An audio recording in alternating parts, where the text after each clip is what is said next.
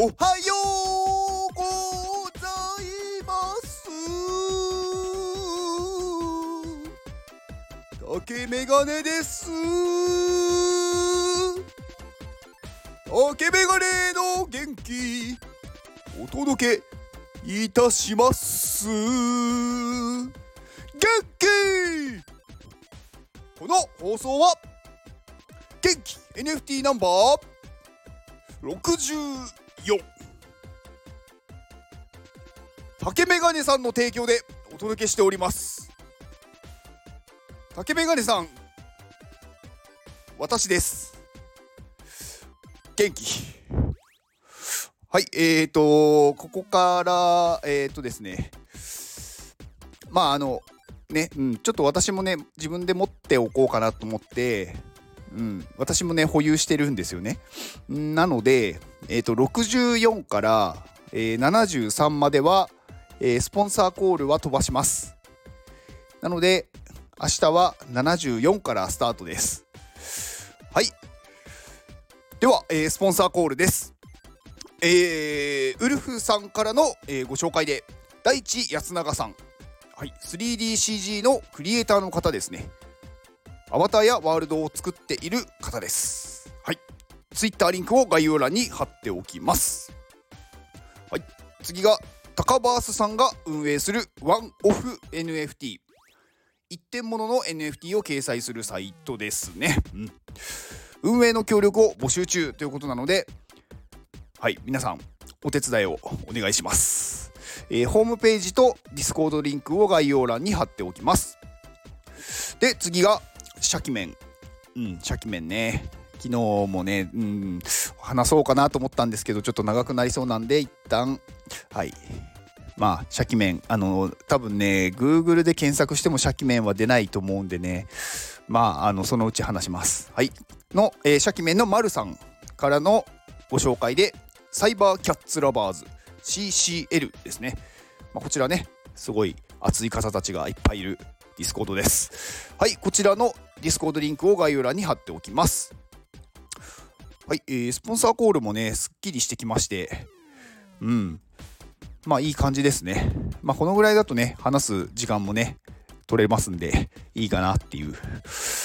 昨日ね、結構いろんなね、ところい、いろんなところというか、うん、なんか飛び込みで、ちょっと人に会いに行くっていうのをね、よく最近やってるんですけど、昨日もね、あのー、まあ、あの、ザ・シティっていうコミュニティまあ私入ってないんですけどの、えーと、ファウンダーのミルクさんっていう方まああの絵がねすごく何て言うんだろう。可愛らしい。うん。あのなんかなんて言うんですかね。可愛らしい。すいません。あの言葉が出てこなくて。うん。まあまあ皆さんねあの知ってる皆さんじゃないかもしれないけどまあ NFT やってる方だと知ってる方は多いのかなと思ってます。まあね、まあ NFT に限らずね、ミルクさんの絵っていうのはね、いろんな企業とね、あのコラボというか、いろんな企業で使われているので、見たことある人多いと思うんですけど、まあその方がね、似顔絵を描いてくれるっていうイベントをやってたので、うん、ぜひ描いてほしいと思って描いてもらいました。先着10名だったんですけど、なんとかね、間に合いましたね。うんうん。や、よかったです。で、まあそこでね、あのー、ね、お話をさせていただいて、うん。うん。なんかね、すごく面白かったですね。まあ、いきなりね、突撃していってお話ができるって、ね、しかもなんか結構有名な方ってなかなかこうね、できないじゃないですか。うん。普通、例えばね、なんか会いに行くって言ってもある程度ね、こう予約するとか、んなんか遠くで見てるとかはあると思うんですけど直接お話ができるってそうそうないと思うんですよね。うんまあ、だんだんねこういう時間というかこういうなんだろう人たちと触れ合える機会っていうのが減っていくのかなと思ったんで今のうちに行動はしておこうと思ってます。はい。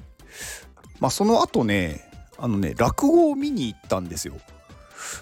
皆さん落語ってあの生生でっていうのかな？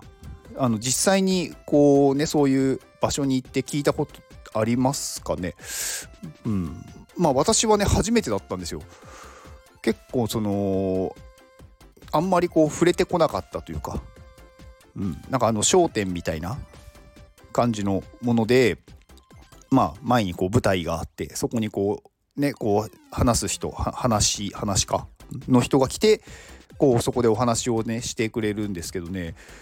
面白かったですね。なんか多分4時間ぐらいいたんですけど全然一瞬の感じでしたね私は。すごくなんだろう興味深かったというかいろんな人のお話が聞けるんですけどなんかねどれもねやっぱりこうねいろいろこう違うんですよ。なんか話し方だったりとかまあこうオチがあるものもあればなんかこう物語をこう語っていくものもあればまああのー、なんか芸をするとかっていうのもあってねすごく面白かったです。でね話すその話し家の人たちのね話をねやっぱ聞いてるとね上手い人はやっぱ吸い込まれるんですよね話に。なんかね無意識というか気が付いたらもうその人の話にこう夢中になっているというか。うん、でやっぱりね上手い方はねこう情景を思い浮かべる思い浮かばせる何て言うんだろう。こう聞いた人がその絵をこうね想像できるっていうんですかね。うん。なんかそういうものをねすごくねこううまく表現するんですよね。だから聞いてる方もあ今こういう場所でこの人がこういう行動をしてとかっていうのがね容易に想像できるような話し方をするのですごくねなんか勉強になりました。うん。なんかこうきこういう言い方をすると確かにそういうふうに思うなとかね。なんかこう間の取り方だったりとかあとはねやっぱりねその表情も結構ね重要だなって思ったんですよね。うん、まああとはその声のこう抑揚っていうんですか。なんか楽しい時は本当にこう楽しいっていうこう明るい感じを出したりとか。